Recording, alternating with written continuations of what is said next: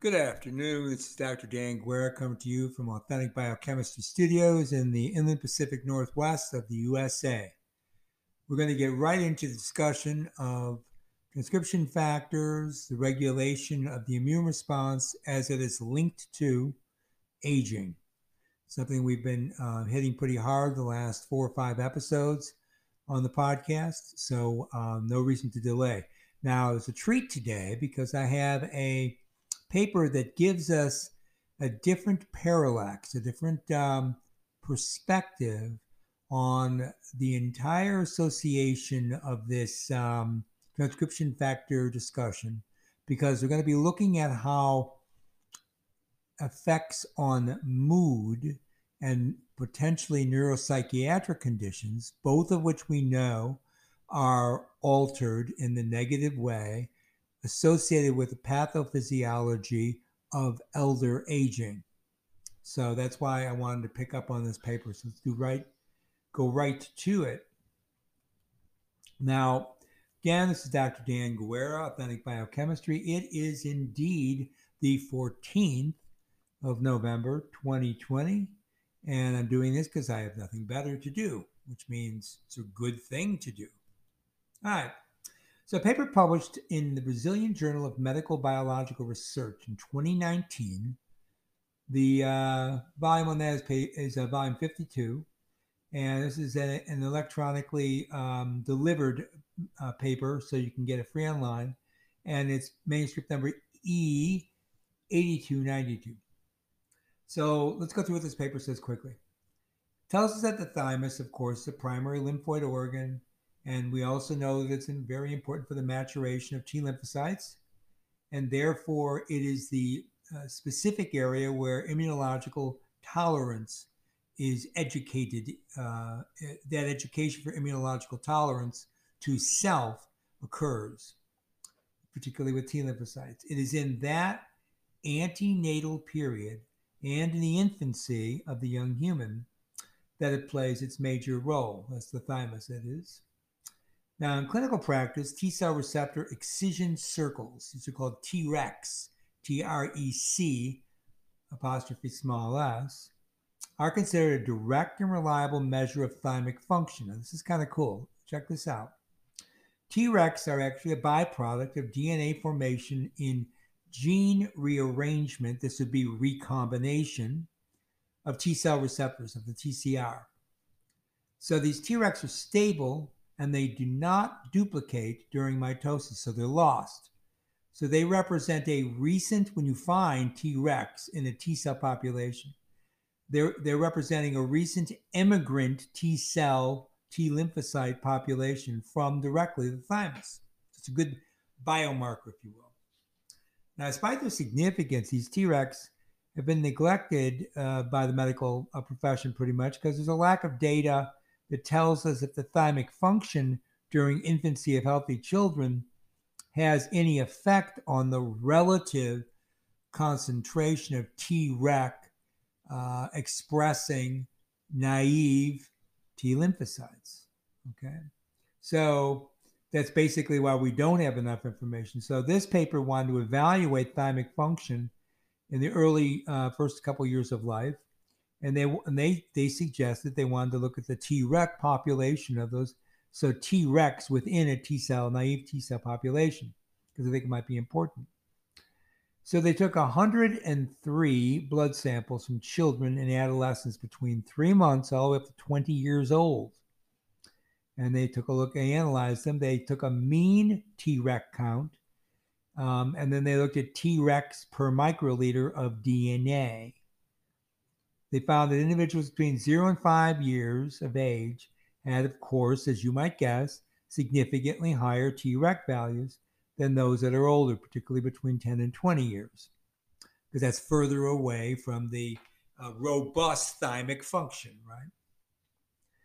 So they found no significant difference, though, in Trec values among age groups below five. So this is not going to tell us, in other words, we're not going to get a quantitative um, descript, descriptor from this biomarker by looking at, say, three month old, six month old, one year old infants and be able to say, oh, okay, now we understand thymic output because we can see this population of T lymphocytes that have abundant amount of Trec and then a steady, steady decline.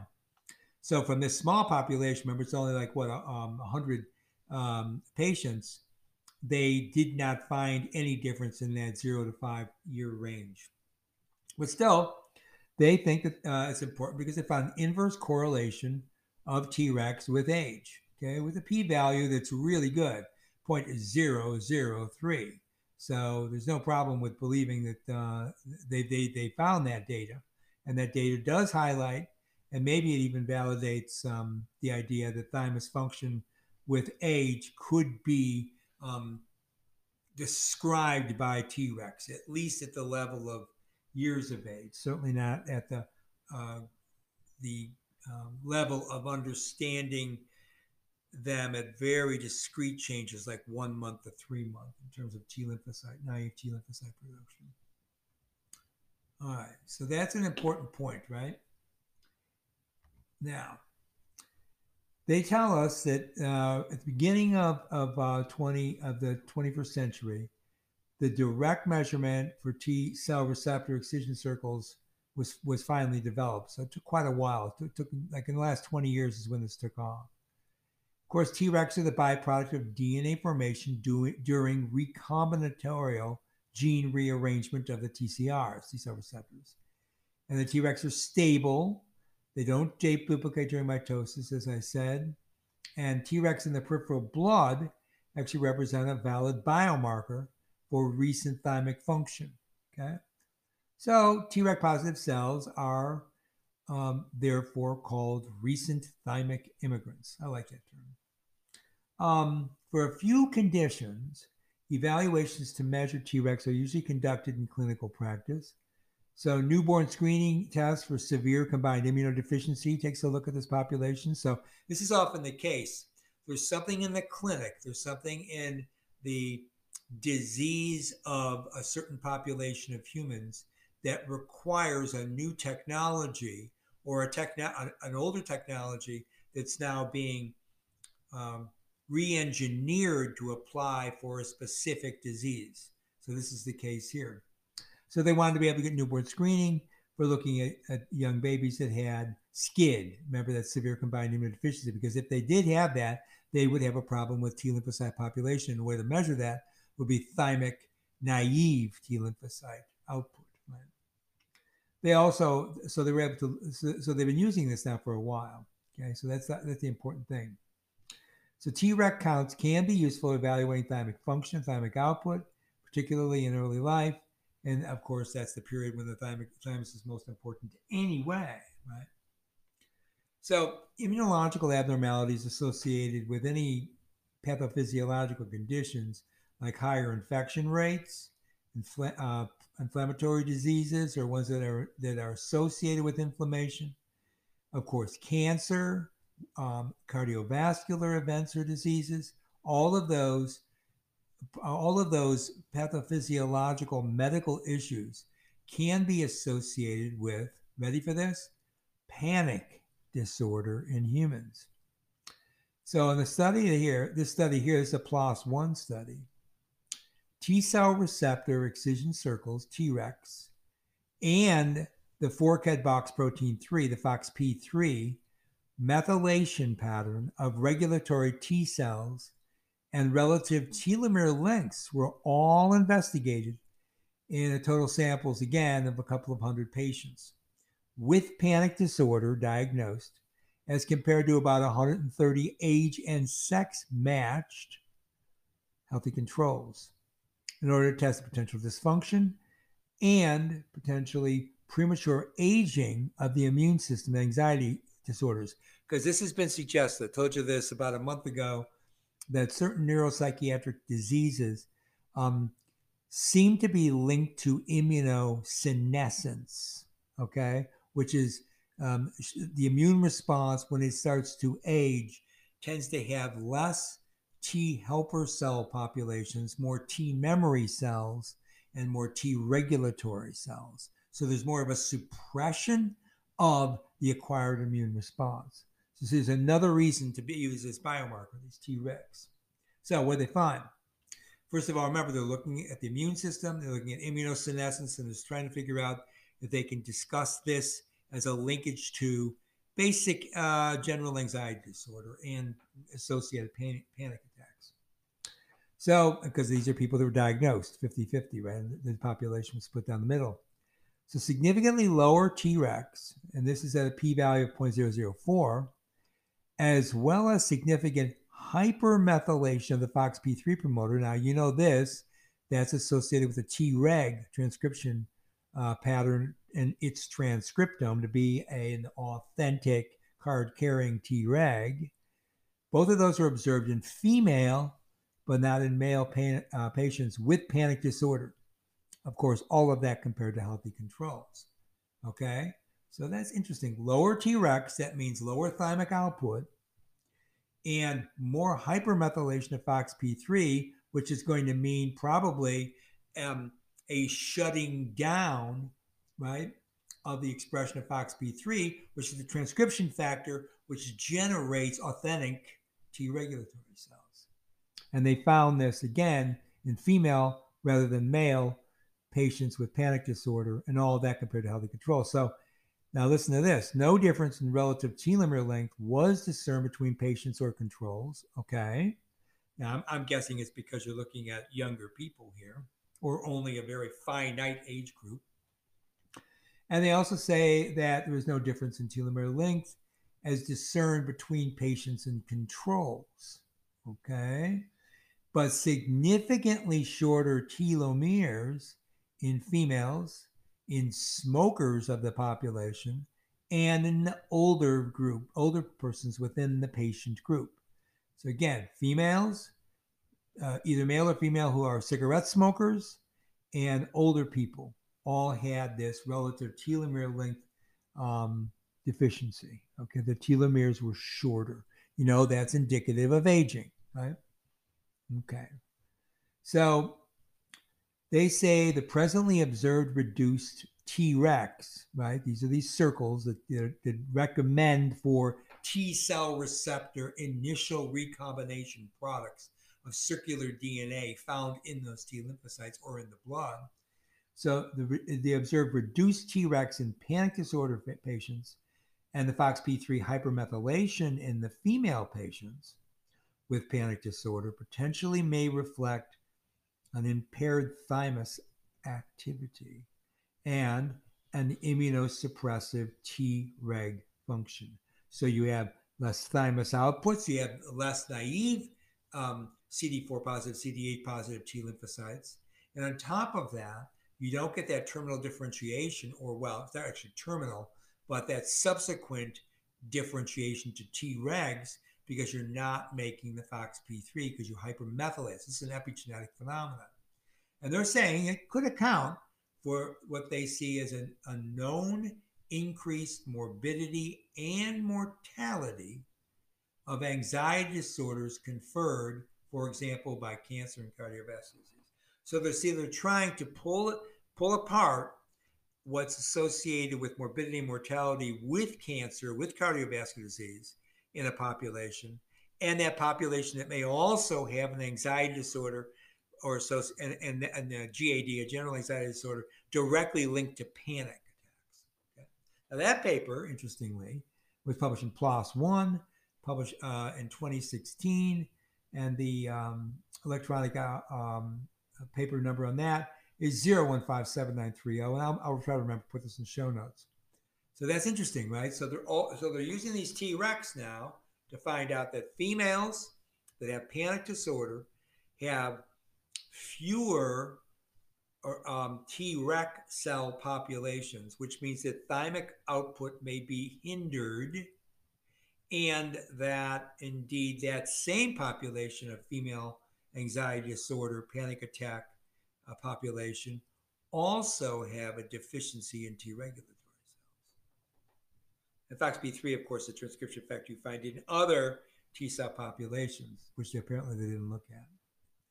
But I know that it does, that, that transcription factor is found in T effectors, particularly T, uh, Th17s.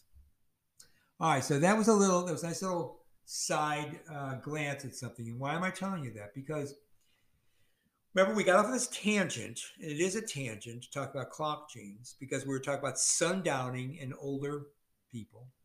And I was telling you that sundowning is a phenotype, a geriatric phenotype, that during the early evening hours, people that are advanced elderly um, tend to get more depressed and disoriented, sad, and sometimes that results in a presentation of anger, frustration, anxiety, right? Those kinds of uh, presentations, those neuropsychiatric presentations, behavioral presentations. And that's where we got to the clock genes. And then we found out that the NFIL3, right, an important transcription factor for T cell regulation, was associated with clock gene oscillation.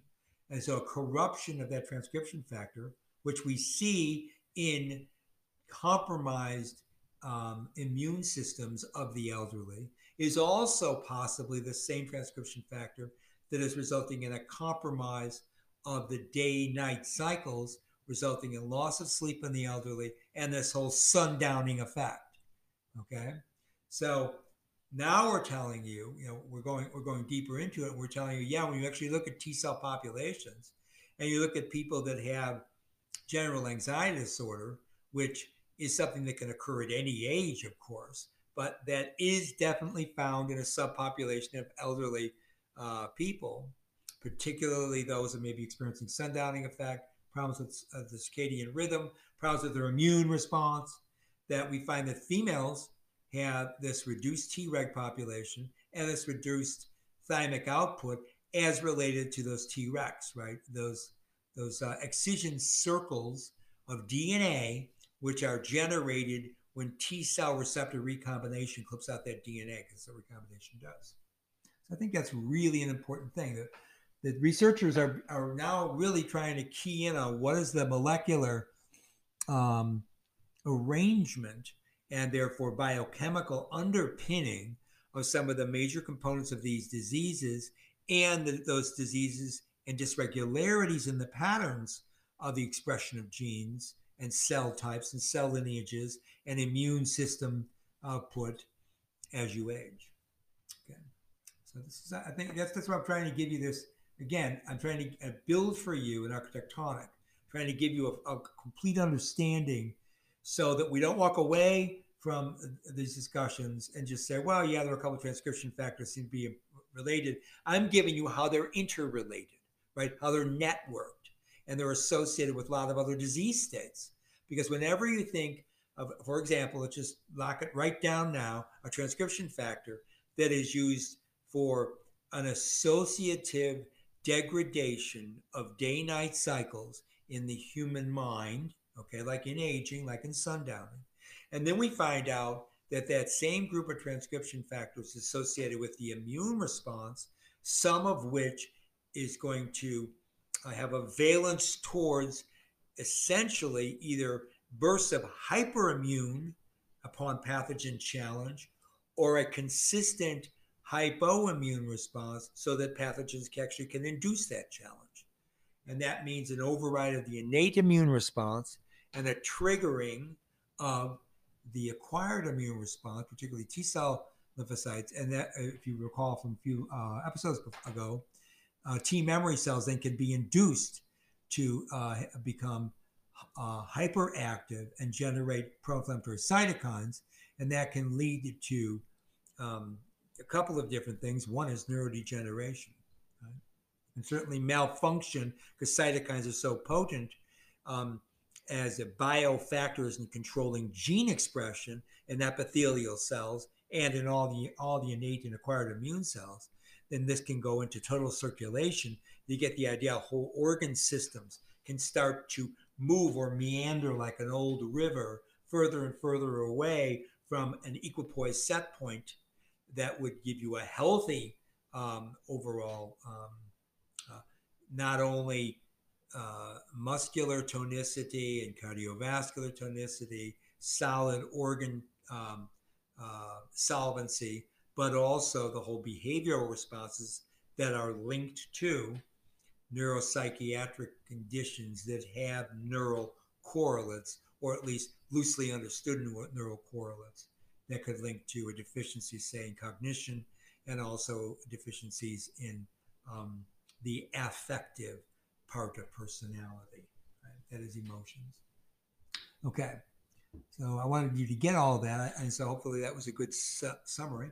So let's go back now and talk about the NFIL 3. This goes way back to a paper we've been discussing for a while. This was the Experimental Molecular Medicine paper, volume 51, um, published in 2019.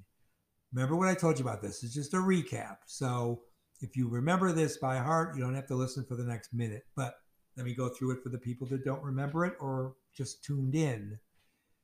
Nuclear factor interleukin 3, that's NFIL 3, which has another name, E4 binding protein 4. So you got to know both because in literature, they have both of those synonyms and they may not remark on the other one. That transcription factor is a repressor of gene expression. So NFIL3 contains this basic leucine zipper domain, and it has certain amino acids that have that between 73 and 146 among a total of 462 residues. The N-terminal part of that domain directly binds to the DNA, because that's what transcription factors must do, while the C-terminal region is, of course, responsible for any potential homo or heterodimerization. You always get dimerization of transcription factors for them to lock onto the DNA, be fully functional during chromatin remodeling and enhancer and promoter associated gene expression at the transcriptional level. Okay, so as it turns out, NFIL 3 is a curious protein because it's got all this transcription factor molecular motif, but within that 462 amino acid protein, uh, sequences between two the sequence of amino acids between 299 and 363 are actually a transcriptional repressor domain. So remember, they suppress. They re, and uh, they are either repressor domains if they keep something down, or they suppress a gene which is about to be expressed. So we went over that last time. The distinction between suppression and repression. So NFIL3 represses genes by recruiting histone deacetylase 2. We told you this before and the G9A histone methyltransferase. So that really corrupts global gene expression. You deacetylate, so you go from euchromatin to heterochromatin. So you shut down the ability for RNA polymerase to get in and make global, uh, of course, associated with promoter and enhancer uh, and effector mediated discrete transcription patterns. But when you deacetylate, you just shut down a, a great large amount of bulk transcription. But then you go ahead and methylate the histones, which further, because you're adding that hydrophobic uh, moiety, the methyl group, that further corrupts uh, transcription. So, NFIL3 represses genes by recruiting these two other proteins, histone deacetylase 2 and the histone methyltransferase G9A. And of course, that's going to regulate all kinds of biological processes, including what we've already talked about the circadian rhythm, cellular viability, that is, apoptosis versus autophagy, for example, versus senescence versus ne- necrotosis, right?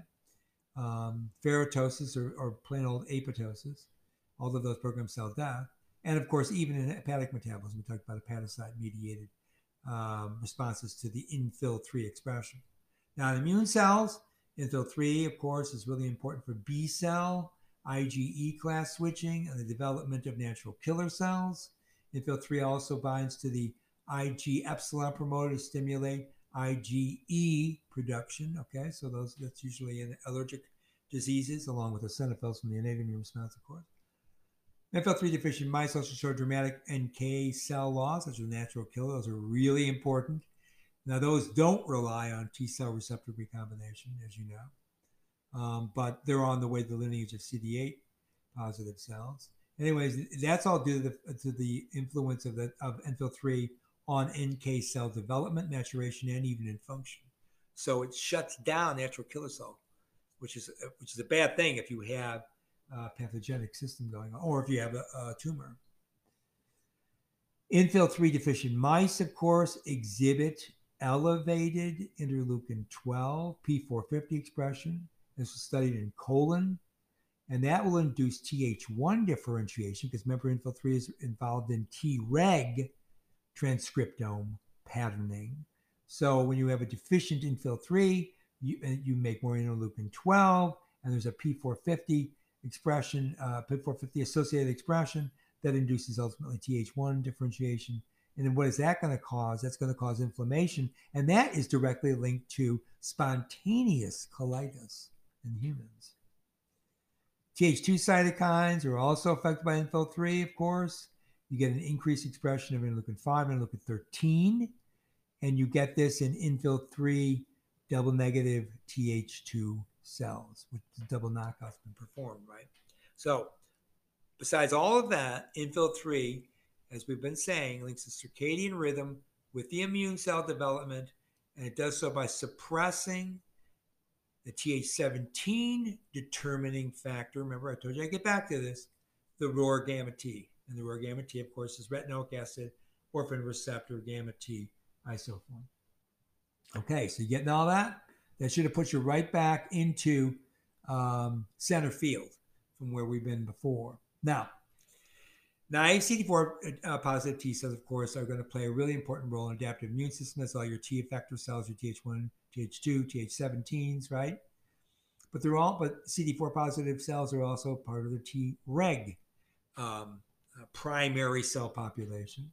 And all of those are going to be activated by their own cogent T cell receptors and a combination of cytokines, which actually connect as growth factors and also as co adapters for the stimulation of differentiation to the T, different T cell uh, subsets. So every CD4 positive T cell subset expresses a lineage determining transcription factor that activates, of course, lineage specific transcriptomes.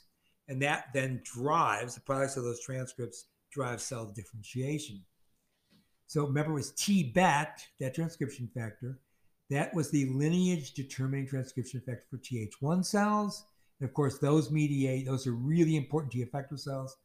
They mediate the clearance of intracellular pathogens and they facilitate transcription of the interferon gamma gene, which of course helps clear virally infected cells. Right? In fact, the lineage determining factor for Th2 cells, which produces a, a suite of its own proinflammatory cytokines, uh, they are interleukin 4, interleukin 5, and interleukin 13. Those all induce immune responses to helminths. Now, that transcription factor for Th2 cells is GATA3, which again, this should be reviewed for you. Uh, Th17 cells, as we've just been saying, utilize what? Of course, ROR gamma T as their transcription factor. So that's their li- lineage determining transcription factor. And they produce, of course, because of Th17 cells, interleukin 17A, 17F, and indeed interleukin 22 and they provide removal of extracellular bacteria and fungi, extracellular bacteria and fungi. Th17 cells also are key uh, uh, lymphocytes and autoimmune diseases, as we've been talking. Two big ones are multiple sclerosis and rheumatoid arthritis. Uh, certainly, rheumatoid arthritis is something that shows up in the elderly, and MS is, of course, a sporadic, um, remitting, relapsing disease, which can hit, some, hit people at all ages, but primarily younger people. But Th17 cells are the ones that are associated with that terrible disease. And there's actually some new drugs out in the market. I should talk about soon about that. Uh, just were, were, published very recently. So I'll tell you what we're going to do. We're going to stop here because now we're really back into um, T cell regulated differentiation. We're going back. We talked a little bit again about the clock genes. We told you about that really paper, a really important paper in that Brazilian journal that linked up of course, all of these pathways, right, to neuropsychiatric conditions. Right? And, and, so hopefully that was a nice aside for us because we see how these higher levels presentations of diseases are linked to some of the coordinated diseases we see as people age. So again, authentic biochemistry is what we do. And uh, I'm just going to say this is Dr. Dan Guerra on the 14th of November saying bye for now.